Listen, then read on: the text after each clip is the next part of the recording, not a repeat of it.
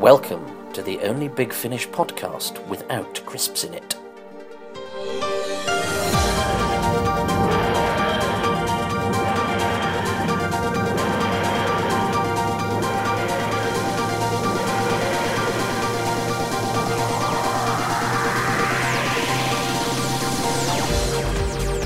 Greetings, Whoas. Uh, I have cause to be grateful to Gallifrey Base for this one. I thought I'd say that. Um, a gentleman called David Zerdin, hi David, thank you, uh, got in touch to tell me about a relative of his who had a Who connection. And he put us in touch, and after a couple of phone calls, I was off to a charming house festooned with huge, beautiful canvases done by the lady herself. So she has an artistic streak, and indeed was responsible for making our Doctor Who televisual pictures look all the prettier. So listen up as we talk dressing the Doctor, sewing for Scaroth, and possibly the greatest Doctor Who headwear of all time. As for me, well, I always dress for the occasion.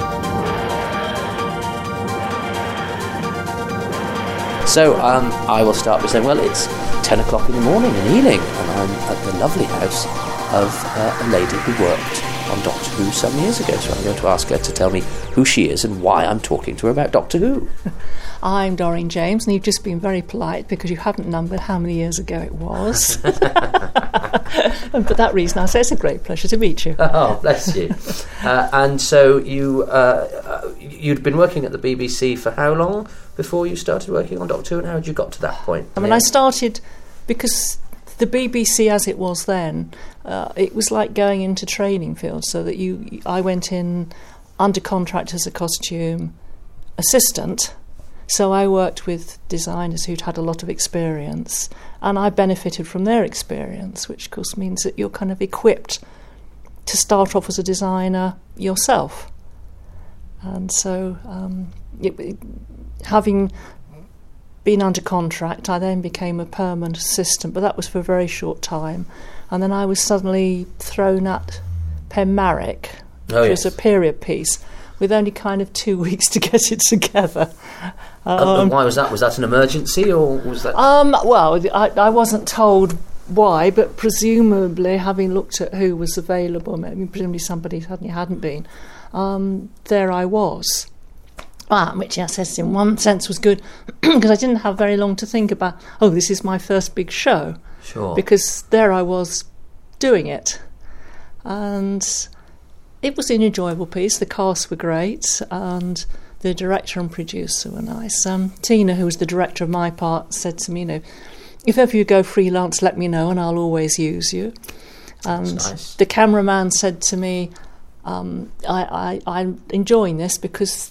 The men really have costumes because he said so often the men are just in boring clothes and that's it. There's nothing to do with sort of colour or pattern or anything about them, and, and you've put that in, which, you know, in one sense was my good fortune that I was doing the 20s and with the influence of the um, Duke of Windsor, then Prince of Wales. Um, it meant there were clothes that men were wearing that were sort of more um, show off, um, more um, a, a way that men had of expressing their personality. And did you do? Obviously, there's a lot of research goes Yes. into things like that. And how Yes. hidebound are you by historical accuracy when you're doing something like that? You've got to work within it, but you've got to express the person's personality at the same time. You know, whatever period you're doing. Uh, I always think that you were trying to help the actor get across what the character was about. You know, that you were a team together, and you ha- you have to kind of sense where the actor's going with the role. And, and help that come about. Does that make sense to you? Because you said to me that you're an actor. Yes, indeed, absolutely. Yes. It's, um, it's nice to hear such things nowadays. you turn up and And if you're lucky, you get an actor who, who comes in and you put clothes on them and they start to, ta- to change the way they're standing. And you see them change as a person, and that's a kind of real piece of magic when that happens. Somebody told me that Olivier started with the shoes. He said it was the shoes that Yes. gave him. Yes, a lot of people start with the shoes because you need the right walk Mm. for the person. I mean, it's quite fun when you watch um, Poirot Yeah. and you see the walk that Poirot has, you think he must be wearing shoes that pinch really to remember to do yes, it. yes. Ah, yes. So, uh, But two That's nice. weeks, so that was a baptism Yes. of fire. It was a baptism of fire, but it was it was fun. You know, I, I enjoyed it. And and when you say that you learnt from, from costume designers at the BBC, what were the things that you needed to learn when you went into television, and who were the designers that you that you benefited most Uh, from? I think the one I both benefited most from was a lady called Joan Ellacott, who Oh, yes. worked on yes, because she did the program on the suffragettes, and so I learnt from her. Because you have to be incredibly organised. It's all right being imaginative, but you can't get it all there on the day so that everybody knows, you know, the dresses and everybody knows what you're doing. That's it. It can't happen. So you have to. Um, I'm sure other designers have told you you have to break down the script and work out how the days fall into place, whether what time of day it is almost, so that you can understand what clothes people would be wearing in, and when you need to change the costumes, so that the audience know the days change because it isn't necessarily obvious if you're just watching it unless there's a costume change. Yes, because you don't want the script to say, and today, Thursday, which- uh, uh, after that argument we had three days ago at lunchtime. So you're kind of telling this this little understory, you know. Yeah. You're you're saying as well you know, how much money people have got in their lives, you know, all, all these little background details that aren't in the script. Um, I mean, even a, a little background detail that I was delighted was when um, we did the City of Death. And there was a tradition of a little brooch being worn. I managed to find one of a palette, painting palette, which was pure. Tr- I mean, yes, I was looking, but it, it's chance sometimes that you find these things, and there it was. Yeah, and it works so perfectly with the whole theme of the story that's what it was. and everything. yeah, indeed. So that, that that was nice. Yeah, but I mean, people, I'm sure, watching programs have no idea that you have to do all this continuity. Yeah, and And having sp- you have to have spares, don't you, as well, in case something gets damaged. yes, yes, you have to watch to see if some someone's going to have to get wet, because then you need spares and order the towels as well. Yeah. Where they're going to get dry, and you know, it, it's a very practical thing. And because you've got continuity, you have to keep notes of what clothes are worn when. You have to do lists so that the dressers know what order they're putting people in the costumes in the day. So it's not just a creative job at No, all. it's it's it's also very very much organising. You know, you, you need both skills. And do you enjoy that part of it, or is that a necessary evil to facilitate the creativity? Uh, I think it's a necessary. Well, I wouldn't call it an evil, because if it was an evil, it would mean that you you kind of resented needing it, and you just know you need it. So um, you you just get stuck in and do it. Well, and you got stuck into Doctor Who, starting Yes. with uh, a favourite story of mine, I have to say, Mm-hmm. the androids of Tara. with the lovely Michael Hayes, who was exactly the right person to go to Paris because he adored art. Ah, yes, he did both of yours. He did Androids of Tara and City of Death. Yes. So was that yes. just a coincidence? I don't think so. Ah, so you worked No. with him before. No, I hadn't worked with him before, and it was, you know, first bit going ab- abroad on a production, but it was very um, uh, light in, in what you had to take with you. You know, there was there was very little. Um, the costumes for the extras. Um, I had to get measurements via the lady in Paris, who I had a lovely entrecom with. The uh, the cordial didn't work very well because I, I had to convert the metric from inches, and so having this conversation was quite. Ah, of course. so she was quite rude that we didn't use metric Oh, really? measurements. yes, and so I said we don't we drive on the other side of the road as well. Oh, so there was international relations. There was a bit of international friction went, went on there. Yes, yes.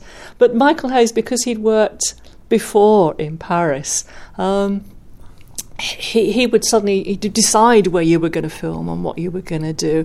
So the permissions were kind of uh, ignored, sort of wafted away. So that you know, whereas if you were often filming here, the cameraman would put down tracks. Uh, it would be the cameraman pushed along in a wheelchair because you can whip the wheelchair out of a car, stick someone in it, and and you're there, done it, and you go again. So it's sort of guerrilla filmmaking. Guerrilla filmmaking, yes, And with a get- smile. Did you get to go over Oh yes, yeah, so you had to be yes, yes, yes. So you, you, you witnessed basically leaping out of taxis, getting a shot, and leaping back in again. yes, Fabulous. Yes, yes. And the fact that we were uh, the instructions were to get as much sort of image of. Uh, Paris, so that people knew we'd spent money on going to Paris, which of course is why it got the Eiffel Tower. And I think that day it snowed as well because it was so Ah. unexpected. Yes, well, of course, no. You you have to have the location up on the screen, otherwise, there's no point going all that way and get all the icon, get all the iconography you can in there. Yes, yes. Um, and what's remarkable about all that footage in Paris is that this was the blossoming of Tom Baker and Lalla Ward, who are clearly f- smitten with each other as they walk hand in hand round Paris. And she's, I mean, she's she's Mm-hmm. got that costume that you gave her. That's a sort of which I think came from Tom Baker myself. Oh, really? I know? I read, and she said, but uh, I I think he was fully aware that the uh, the dads at home Mm-hmm. would like the girl in a school uniform. yeah. I, I may be wrong, but I wonder what pe- what people would make of it today if the idea that a, a woman I- dressed as a schoolgirl would be appealing. Indeed. I did try to make it slightly more sophisticated than the average school uniform. I think it's a brilliant costume. I love So- it, and I remember that. I, I think the look of that whole story Yes. is one that's very embedded in my head from when I watched it as a kid. Yes. Um, and you know, talking of practical things, though, Julian Glover all in white. That must be a bit of a nightmare. Not if you've got a good cameraman. Not not good. Li- I should say lighting man, because one of the the, the, the challenges for lighting men is doing black and white, because basically, ha- having talked to one about it, you you have to light indirectly. You have to bounce light off other things, and if you don't, it will flare. Because you, if you light the black, you're overlighting the white. That right? makes sense. Yes, that does. Yeah. So you light around. And a good cameraman will do that. And a bad cameraman will upset you by bashing it on. There's a lovely story actually once about Bette Davis. I think she must have been being interviewed by Parkinson. And she gave the lighting man a lecture during the show. Oh, really? As I How understand it, yes. because, of course, when she was filmed, I mean, the, the Hollywood lighting was absolutely brilliant. I, mean, I think it's never been better because it it had style, you know, proper style. Well, and talking of style, it's interesting because, and talking of lighting as well, Mm. because in those days you did your work on film and on videotape. Mm. Did you have a preference, and which which texturally makes things look different? Did, did you have a preference, or did it did it did you sometimes think, oh, that looks so much better on film than it does on no, VT? no, no, I think the big difference wasn't necessarily to do with the cameras; it was to do with um, being in studio. I think felt fake in in a sense that you you it, it was an un, not the natural environment. Um, so there was a slightly, I guess, wooden quality to everything in there somehow. It, it, it was just a feeling about it. I don't think it was to do with how different the cameras looked. It was due to the difference in the environment you were working yeah, in. Sure. Yes. Yeah. Um, we we touched briefly on Julian Glover's um, white costume. He also has this remarkable housecoat thing Mm. Oh, I, that he comes yes, in. I know, I know. I spent a lot of budget on that because I love that fabric. and you, so you you will have made that, design that, and made that from scratch. Yes, yes, I, f- I found the cabaret. fa- I mean, I, I knew I wanted to put him in that style of coat, and then I was fortunate in finding the fabric that I thought worked for it. And I didn't look at the price on that, but not too hard, Well, because a lot it wasn't as it wasn't as expensive to do really, because it was kind of more modern clothes. So there was only a little bit that I was making. Sure. But the, of course, you have the prob- Doctor Who, a famously low budget show. Mm. The two villains in City of Death are multi-millionaire art thieves, so Mm. you have to dress multi-millionaires on a BBC budget. Yes, yes, but I think again, style can do that. I mean, it helps as well if if um, the person knows how to carry clothes, as because I think there's some people that, that um, their posture would, would make them look like they were in cheap clothes, whatever you put them in, and there are other people that. As I say, you know, some actors have to change their posture to look Sure. like. Well, um, Catherine Shell exudes class, does she not? oh yes, absolutely. Uh, she's a great villainess with her yes. with her um, It must have been cigarette such holder. fun. And it was wonderful having John Cleese and Eleanor Bron suddenly. And I mean, I only knew right at the last minute that they were going to be in it, so we had very little time, and it was great fun. And it went into the the Christmas tape. I don't know if you're aware that the studio editors did a Christmas tape during the year, Yes, yes. and that was put in their tape. Bit of banter between t- Tom, Yes. and, Tom and John Cleese. Yes. Um, so, oh, so you were sort of you were on standby where you for you were going to have a cameo come, but nobody knew who they were going I, to be. I, I, I, I didn't know about that little bit. I, I, it's- my memory is that I did. Memories play you false. sure. Uh, but uh, my memory is it was it was very last last minute, and I'd worked with Eleanor Bron in the theatre, so it was it was nice to have a, a few minutes with her yeah, yeah, and it's because we went those. shopping together. So. Oh, oh, st- oh, so you got t- you got time to go and choose an outfit. Oh, then. yes, yes, yes, yes. the per- perks So of being a celebrity cameo. um, and so, Michael did both of your Doctor Whos, and he, he Yes. said he was an artist. So, what sort of temperament was he to work with, Michael? Oh, a delight. Um, I think he thought on his feet, um, and his mind was sort of kind of active about it, and it, it just flowed.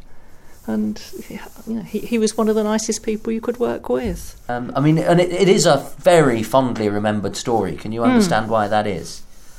Because it's it's it's it's very witty, you know. yes, yes, and also it's sort of good. It's simple good and evil, isn't it? It's, um, and I suppose having the Mona Lisa is it? It's got to be fun, hasn't And, yes.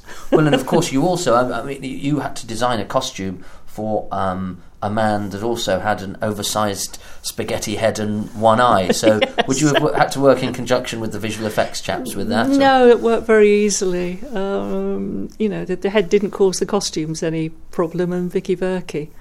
uh, Right. that that I'm, I'm pleased to say. Um, Well, he's got It a cravat just- on, of course, so Yes. that he can his head can sprout out. you can you can loosen the cravat. you you just know it's coming. Yes. Well, that that was actually that was your um, second Doctor Who because so we're going in reverse order, but that's all right. It's Doctor Who. It's time travel Mm-hmm. because your uh, inaugural uh, Doctor Who is another a brilliantly designed story, directed by Michael Hayes. Mm. Lots of fun. The Androids of Tara, Mm-hmm. uh, which. Um, you seem influenced by you, you're presenting a futuristic society, but with influences from British history, which is a nice conceit. yes. Yes. I So, mean- what was the thinking behind that? Well, I, I, I was enjoying looking at pictures of the Raj as the show came along, and I just thought, well, I needed something to hang it on because all these wonderful military uniforms which have bars in particular places and, and this. Um, and I thought, well, that's that's a good basis for doing their uniforms because I think you know you have to have your ideas from somewhere. Um, and I'm sure I, I loved it at the end. The last shot of the whole shoot when we were away was Leeds Castle through a glass with little bits on, so that it became. That's right. Yes, Tied glass shot in. with yeah, futuristic. Uh, so we were all together. Yes, and there was a lovely story in it as well, a Tom Baker story. Um, he had the, a fishing rod, Mm-hmm. which was an antique fishing rod, and he cast off over the pond, and the rod split into two halves, and half of it landed in the water. Oh dear, not what you should do with an antique fishing rod. No, no, it, it was it was soon retrieved by the props department and, and put back together. But it was nice because inevitably filming at Leeds Castle, you got an audience. Sure. and so they quite enjoyed watching it. Yeah. And I must also, while we're mentioning Tom, um, he was really great with the kids. I mean, he really cared about the, the children watching Doctor Who and what it was about for them. And I remember one mother coming up with her young son and start, you know, started to talk to Tom, and she never let the little boy have a word. She was the one who was doing the talking, and eventually Tom kind of sort of very nicely indicated to her that he wanted to talk to the boy, Oh yes, nice. which was was nice, and he did it very gently, you know, sort of civilly but clearly. And he, he was he fairly easygoing about what you you decked him out in because it was always a variation on a theme. The Doctor's costume, wasn't it? Yes, yes. I mean, he had his costume, and that was it. And I think um, uh, there'd have been a, a battle if he'd wanted to change it, really, because that that was him. That was it. Um, And um, with Androids of Tara, uh, and so you're you're you've got co- costumes influenced by by history. So therefore, Yes. was it a mix with the costumes in stock that you could get, or did you have to build stuff? No, no, no. I mean, it was uh, uh, the extras. You got stock clothes, and I can't remember how hard any are not. I, you know, whatever, because they were sort of caught bit. Um, but but basically, it was a matter of getting things made. But the uniforms were pretty much to one kind of pattern, I think. Mm. So it you know to start, so it, it wasn't difficult to organise, and it was fun organising Mary Tamm's outfit. Yes, well, that's that's a really that's an, an, uh, uh, uh, a very nice costume. The blue, isn't it? The metallic Hmm. I think it's, it's it's a mauve, a mauve and emerald green. Yeah. So that was that was your design, and you you Yeah. you, you created that, which I thought scratch. had a slightly military feel with the, Mm. the shape. Um, but yes, it came from, from scratch. And did you did you would you would you run that sort of thing by her? Was she you know did she have You gotta input into you- costume? Well, you've got to check that the artist is going to be happy, I think, wearing what you're going to put them in. And she, well, we talked about um, uh, glamorous uh, people and people who can hold a costume. I Oh, suspect she could Mary totally. was pretty easy to Oh, dress. sh- absolutely, yes, yes. I think uh, making her look dreadful in clothes would have been hard work. I'm sure if the character demanded it, she'd have gone along with it. But I think um, um, she, she, she, You'd have had your work she was naturally elegant. Mm. Yes, and, and a nice lady. And uh, well, it's a nice cast actually. I mean, Peter Jeffrey is one of Mm. Yes, my and favourite Cyril, Cyril was, was sweet. Cyril Shaps is a legend Yes. amongst Doctor Who, and also you, he has quite a remarkable hat Yes. in the Androids of Tara. Made by my good self. Was it you made Cyril Shaps' yes, because uh, one thing I think about Doctor Who um, is because of the budget, quite often designers made things for it, you know, because you had to, because you hadn't got the pennies to do anything else. Sure. So it was a chance to sort of really be creative with your hands, Doctor Who, to, to designers, not not just what you were creating, you know, the look of, but actually you you, you got stuck in every sense.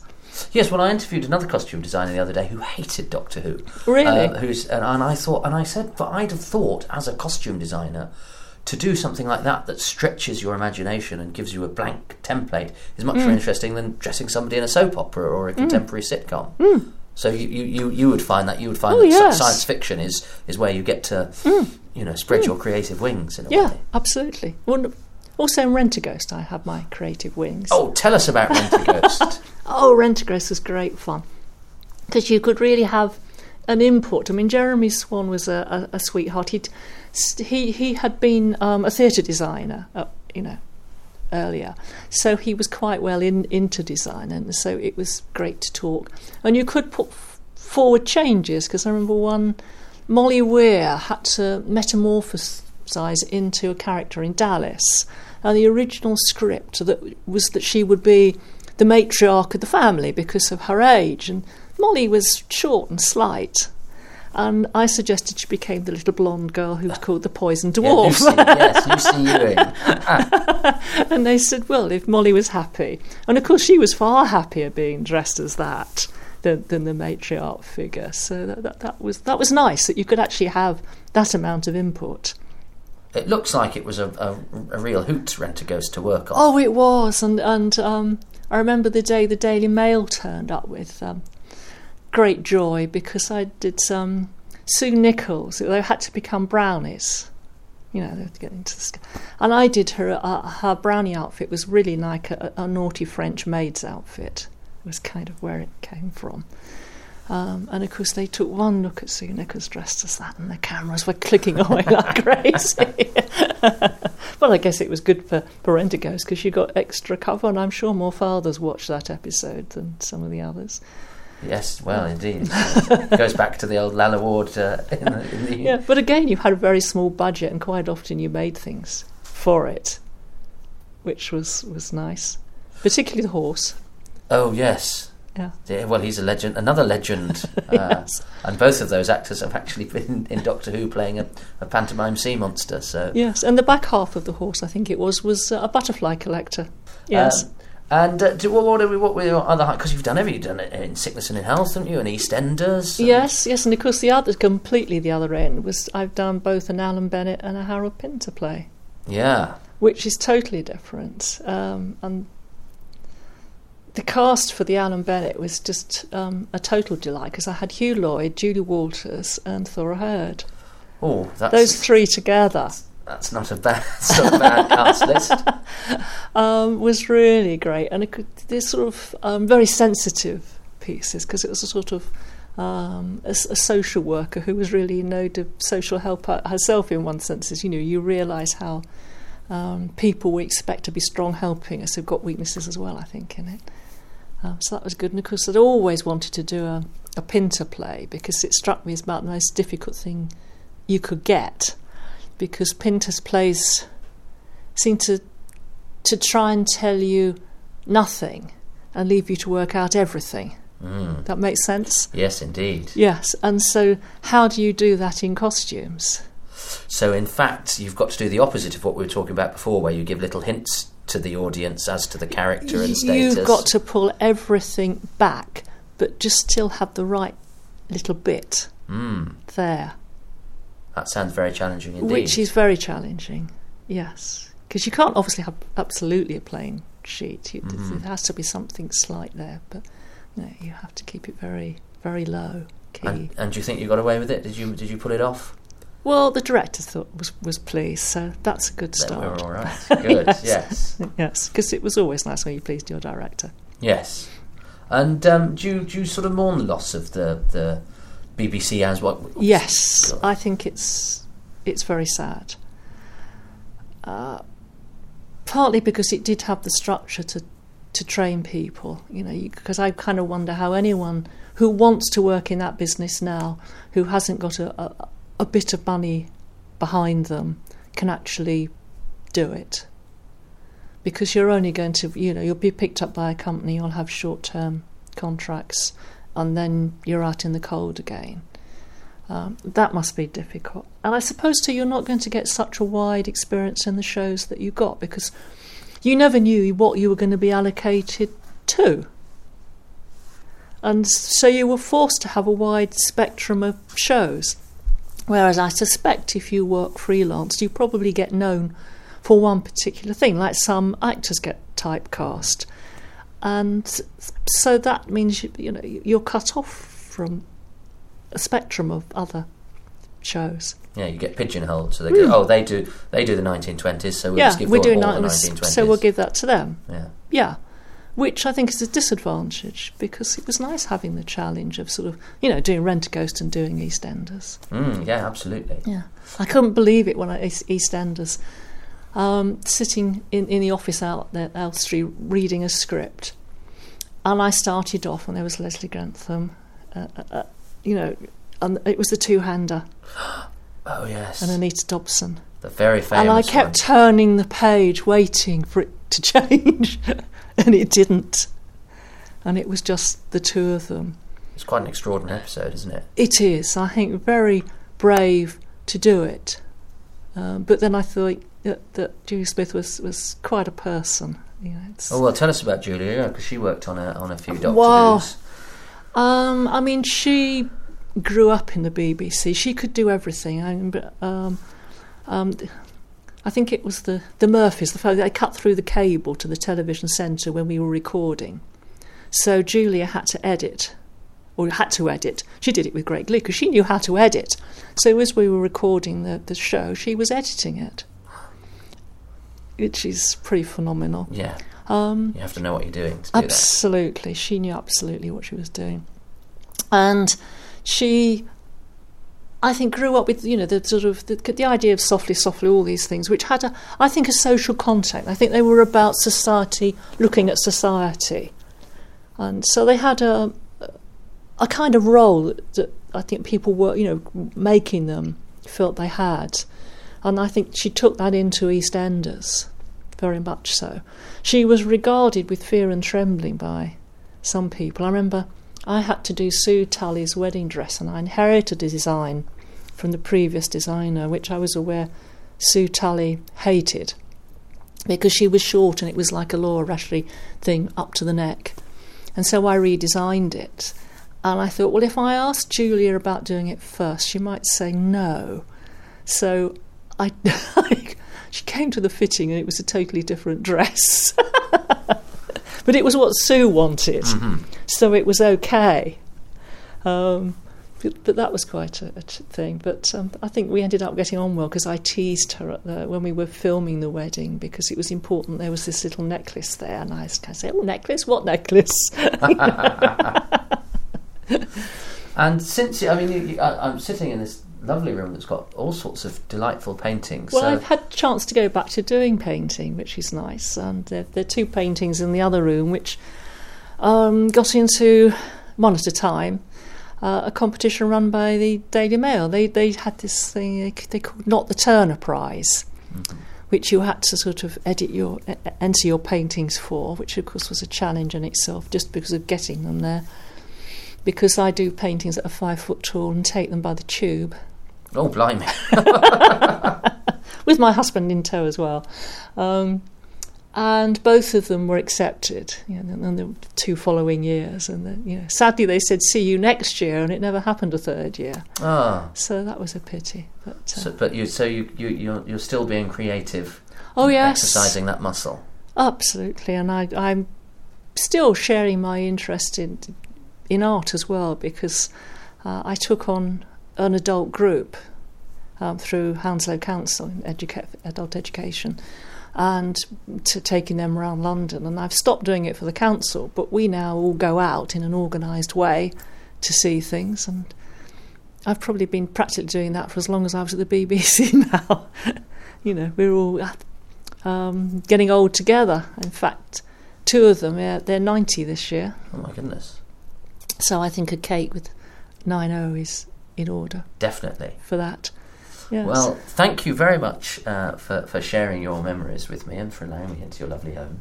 Um, uh, because you've given your time and because the listeners are not paying for this, we ask you to nominate a charity, which hopefully, when, when the listeners have done uh, with their audio experience, they'll uh, they'll go and make a donation to. So the organisation is called MAP, which stands for Medical Aid for Palestinians. And they there. particularly need money at the moment because of the um, refugees going into Lebanon from Syria because they are a lot of there were Palestinian camps in Syria, so the people in those camps are all crowded into the areas. It's a bit, bit grim, It and they, they, grim. they provide medical um, items and they also provide teaching to people, Oh, fabulous. which is good. Okay, well, that's a good one. That's one that nobody's chosen before. Yeah. So, www.map.org.uk. Mm-hmm. Uh, and it's Doctor Who is 50 this year. Uh, it started the, on the 23rd of November 1963, the day after the Mm. assassination of President Kennedy. Some Uh, timing. yeah, indeed. and uh, so, what's your message to all the listening Doctor Who fans out there on this? Keep watching year? and enjoying. I think. Fabulous. Well, we will, and we'll keep watching your stories as well because they're absolutely stunning. Uh, and uh, thank you for sharing your memories. My pleasure.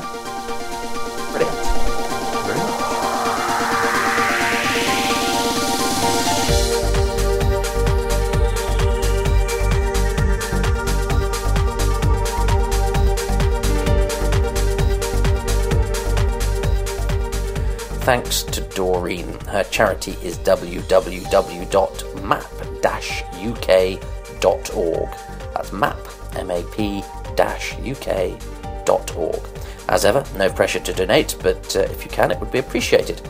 Uh, a lot of time and money go into these podcasts, uh, but we don't ask you to spend any on us. Well, us, So if everyone even just gives a nominal amount, it'll all add up and go towards the half hours of entertainment that you've hopefully just enjoyed. Up next, I'm back on Skype to an Australian who worked behind the scenes on the Hartnell era before becoming a fully fledged BBC director himself. He talks sticky fingers, shaving an actress's face, and directing the Second World War. That's next time. Do please feedback to podcast at bigfinish.com. Uh, follow me on Twitter or look at my website, uh, www.tobyhadoke.com. Hadoke is perversely spelled H A D O K E. Uh, and on that uh, website, there's a blog that's got humour, psoriasis, and Doctor Who.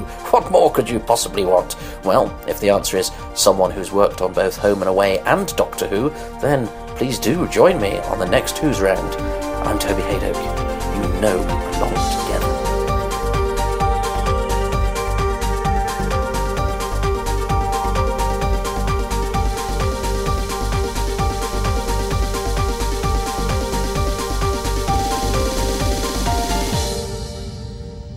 Coming soon from Big Finish Productions Doctor Who The Companion Chronicles The Council of War. It was one of those quiet evenings that it all started. As I walked past the doctor's lab, he called me in. Sergeant Benton, Have you seen any ghosts lately? I didn't pretend to understand science the way the doctor did, but I knew for a fact that he did not believe in ghosts. This is Captain Krell of the Blaterian Mining Corporation. You have previously been informed that we would be visiting your planet to begin the final harvest of human slave units. Trial? What trial? The trial of Marjorie Phipps. I think in the circumstances there is only one verdict that can realistically be reached. Marjorie Phipps, I find you guilty on all counts. The sentence is death. Hands up! Nobody move! I swung round into the doorway, covering the room with my pistol. Half a dozen giant cockroaches stared back at me. The doctor straightened up and raised his arms to adopt the Queensberry stance. On guard! Subscribers get more at bigfinish.com.